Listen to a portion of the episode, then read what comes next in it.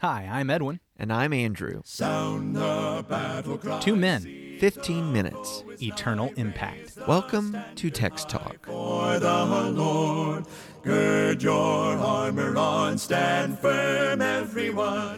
Happy Monday, Edwin. Happy Monday, Andrew. And happy April, Edwin. it is a new month. April has come upon us. Spring has sprung. It's so exciting. The daffodils are blooming. The butterflies are fluttering. The birds are singing. Is it is it the April showers bring May flowers? Yes. So maybe the daffodils aren't blooming? Well, I just know we're needing some rain here in Florida. Well, I know. I would like to turn the sprinkler bone. off at my uh-huh. house. We put uh-huh. some sod in earlier in the spring, and I'd I'd like for you know the weather to start to start taking care of that. it was so funny moving to Florida, and I learned here people buy their grass. Yeah, yeah, yeah. and every so often you got to do that, man. You got to get that sod. Got to replace it and got to water it mm-hmm, every mm-hmm. day. Every so there's some survival tips for all you new Floridians that are moving in like at a thousand a day. It's like the Valley of Baca in my front yard. That's exactly right. oh.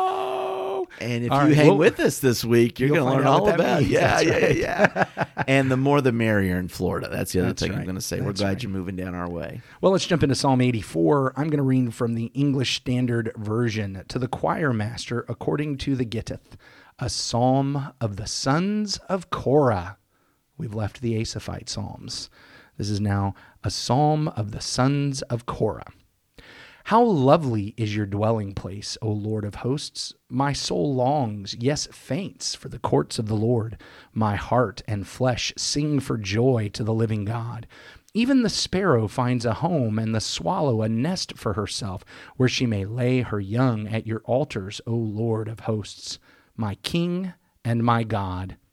Blessed are those who dwell in your house, ever singing your praise.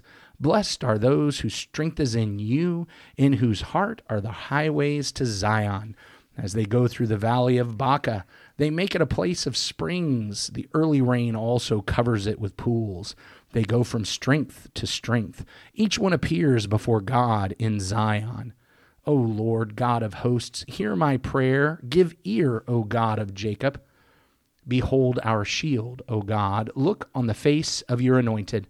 For a day in your courts is better than a thousand elsewhere. I would rather be a doorkeeper in the house of my God than dwell in the tents of wickedness. For the Lord God is a sun and shield. The Lord bestows favor and honor. No good thing does he withhold from those who walk uprightly.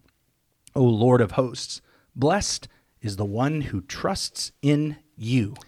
What a beautiful psalm. Beautiful. Calling out to God. I love the imagery in this psalm. You know, as you were beginning, you uh, pointed out in the heading that this is according to or a psalm of the sons of Korah. Yeah. And so I guess maybe we would start by saying, well, who was Korah? Where does he fit into all of this? Korah was a descendant of Levi. He was mm-hmm. one of the Kohathites. Now, here's the interesting thing Korah was one of the men who rebelled against Moses and Aaron. I thought that sounded familiar. Yeah. The rebellion of Korah. Yeah, Same Korah, guy? Korah, Dathan, and Abiram. This is mm-hmm. Korah. However, it tells us very clearly in Numbers chapter 26 and verse 11 that Korah's sons, or he had some sons that did not die. And so their descendants continue on. Mm. We get to see them at multiple places following that in 1st and 2nd Chronicles and Numbers. We get to see them uh, later in, in the text as they are fulfilling, fulfilling their roles as Levites, carrying certain items of the tabernacle as they're wandering through the wilderness, and then having certain jobs at when the tabernacle is set in Jerusalem, and then when the temple is built in Jerusalem. And then you have sons of Korah that are set apart, kind of like Asaphites, who, who have charge over some of the singing and the worship. The singing and the worship. And uh, was it also the gates? Well, they, they do become doorkeepers or gatekeepers Okay. in the temple.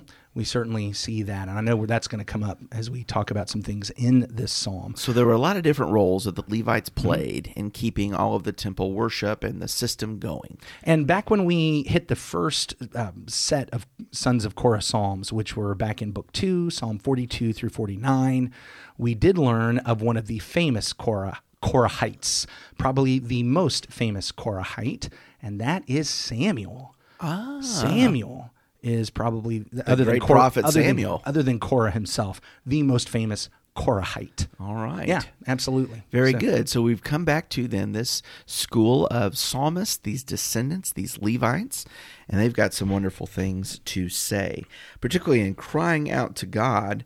There's a lot of blessing that comes up in this psalm, Yeah. and um, almost a sense of a journey in this psalm, Oh, because yeah. it looks like uh, this would be sung for these Levites, maybe on the on the road per se, or Well, yeah, I think we've got. So this is certainly a pilgrimage type psalm. Here's now one of the things that really is intriguing is if you go back to Psalm 42 and 43, those two went together, and that was the one. Why are you cast down, O my soul?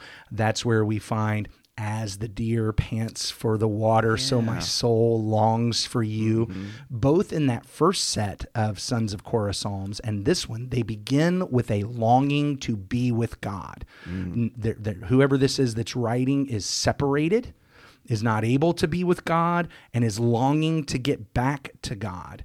This one uh, seems to have a a more blessed uh, attitude. Psalm 42 and 43 was a little bit more despairing. Well, I was just going to say, I, I don't get the sense reading this psalm that the separation between God and the psalmist is because of sin or God, you know, the feeling of forsakenness. Yeah. I mean, it seems like this psalmist knows where God is to be found and he's going to get there. Yeah, in 42 and 43, it's much more of lament. Here, this is much more of, again, the pilgrimage song. It, it's not one of the songs of ascents, which are the ones that um, folks have some different ideas about it, but the general view is that those were probably psalms that were sung as people were making a pilgrimage back to mm-hmm. Jerusalem for one of the feast days. And, this and has one of those kind of some of the ascending of Temple Mount, Yeah. right? Going up certain steps. Yeah, well, there was Yeah. certainly some folks have that idea as well. In, in either way, it's that ascent to the mountain, the pilgrimage to get into the presence of God. This has much more of a feel of the the joy. We're on the journey. We're going to get there.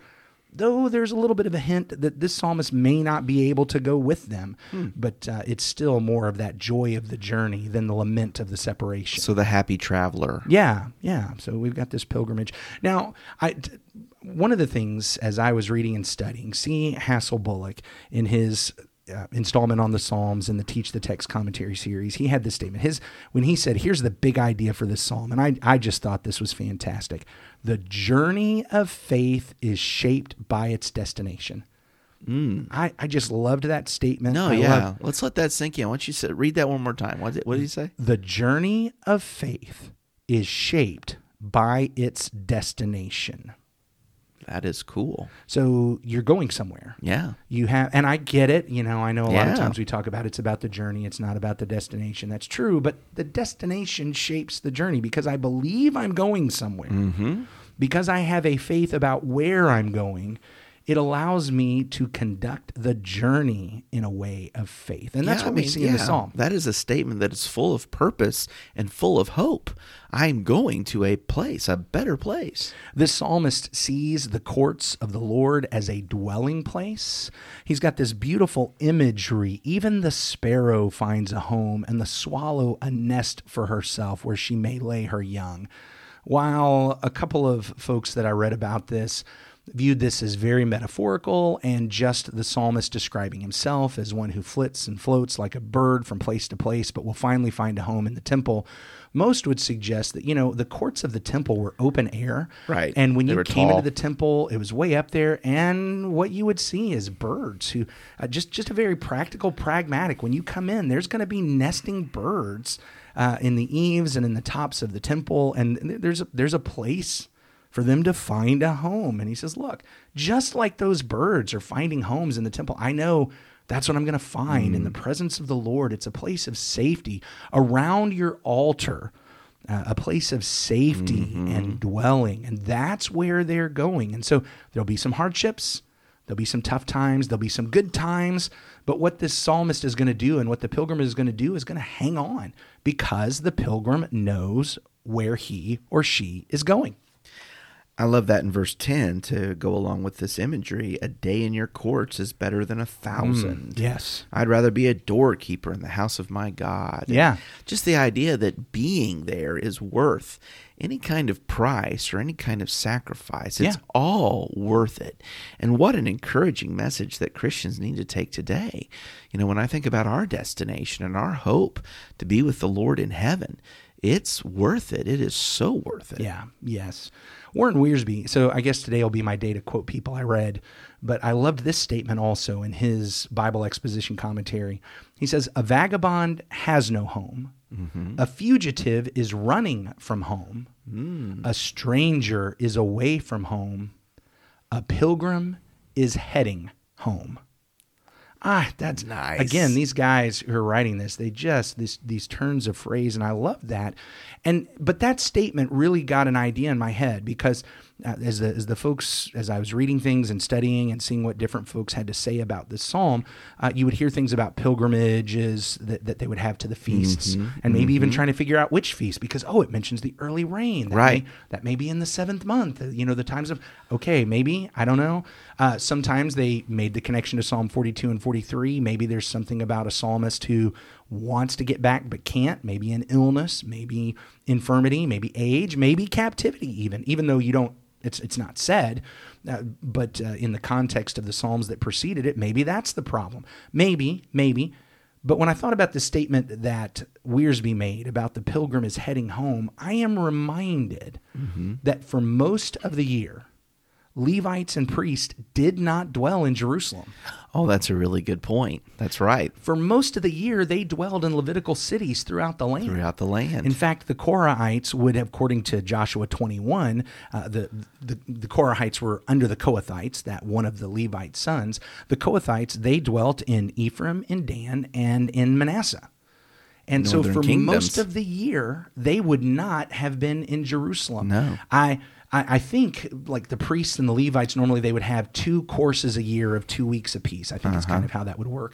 But but in any event, they they spent most of the year on a farmland in one of the Levitical cities throughout the nation, and they would spend maybe a month in Jerusalem doing So- temple service. so I got to thinking about that. If it were me, if it were me, which which place would I feel like was home? Hmm. Well, I got to tell you, if I'm 11 months out of the year in Ephraim or Dan or Manasseh, some of the cities were like Shechem or Ajalon. So like if my home, if my house Right. is in Shechem, if my family lives in Shechem, if my if my pastures are in Shechem, well, 11 months out of the year, look, look, that's home. And I, okay, well, now I got to travel to Jerusalem and do my job. And boy, I'll be glad when that's over so I can get back home.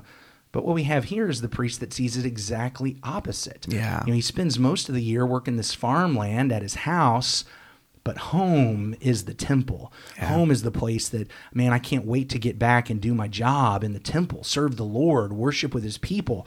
Um, one of the, I can't remember if this is the Isaac Watts song or the, what is his name, Henry Lyte song based on this psalm, but, but the sweet converse of his people.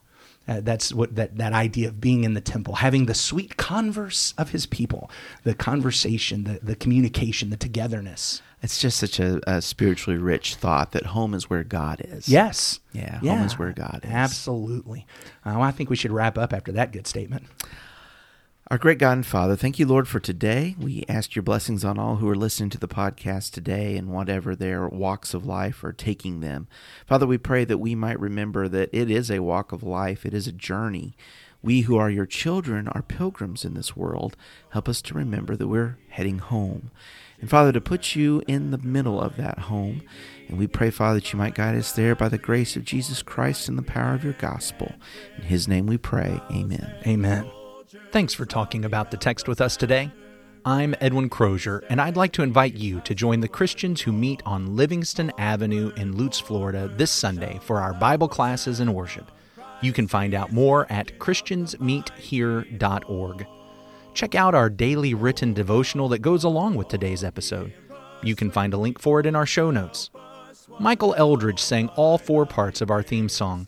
You can get more from him at acapeldridge.com.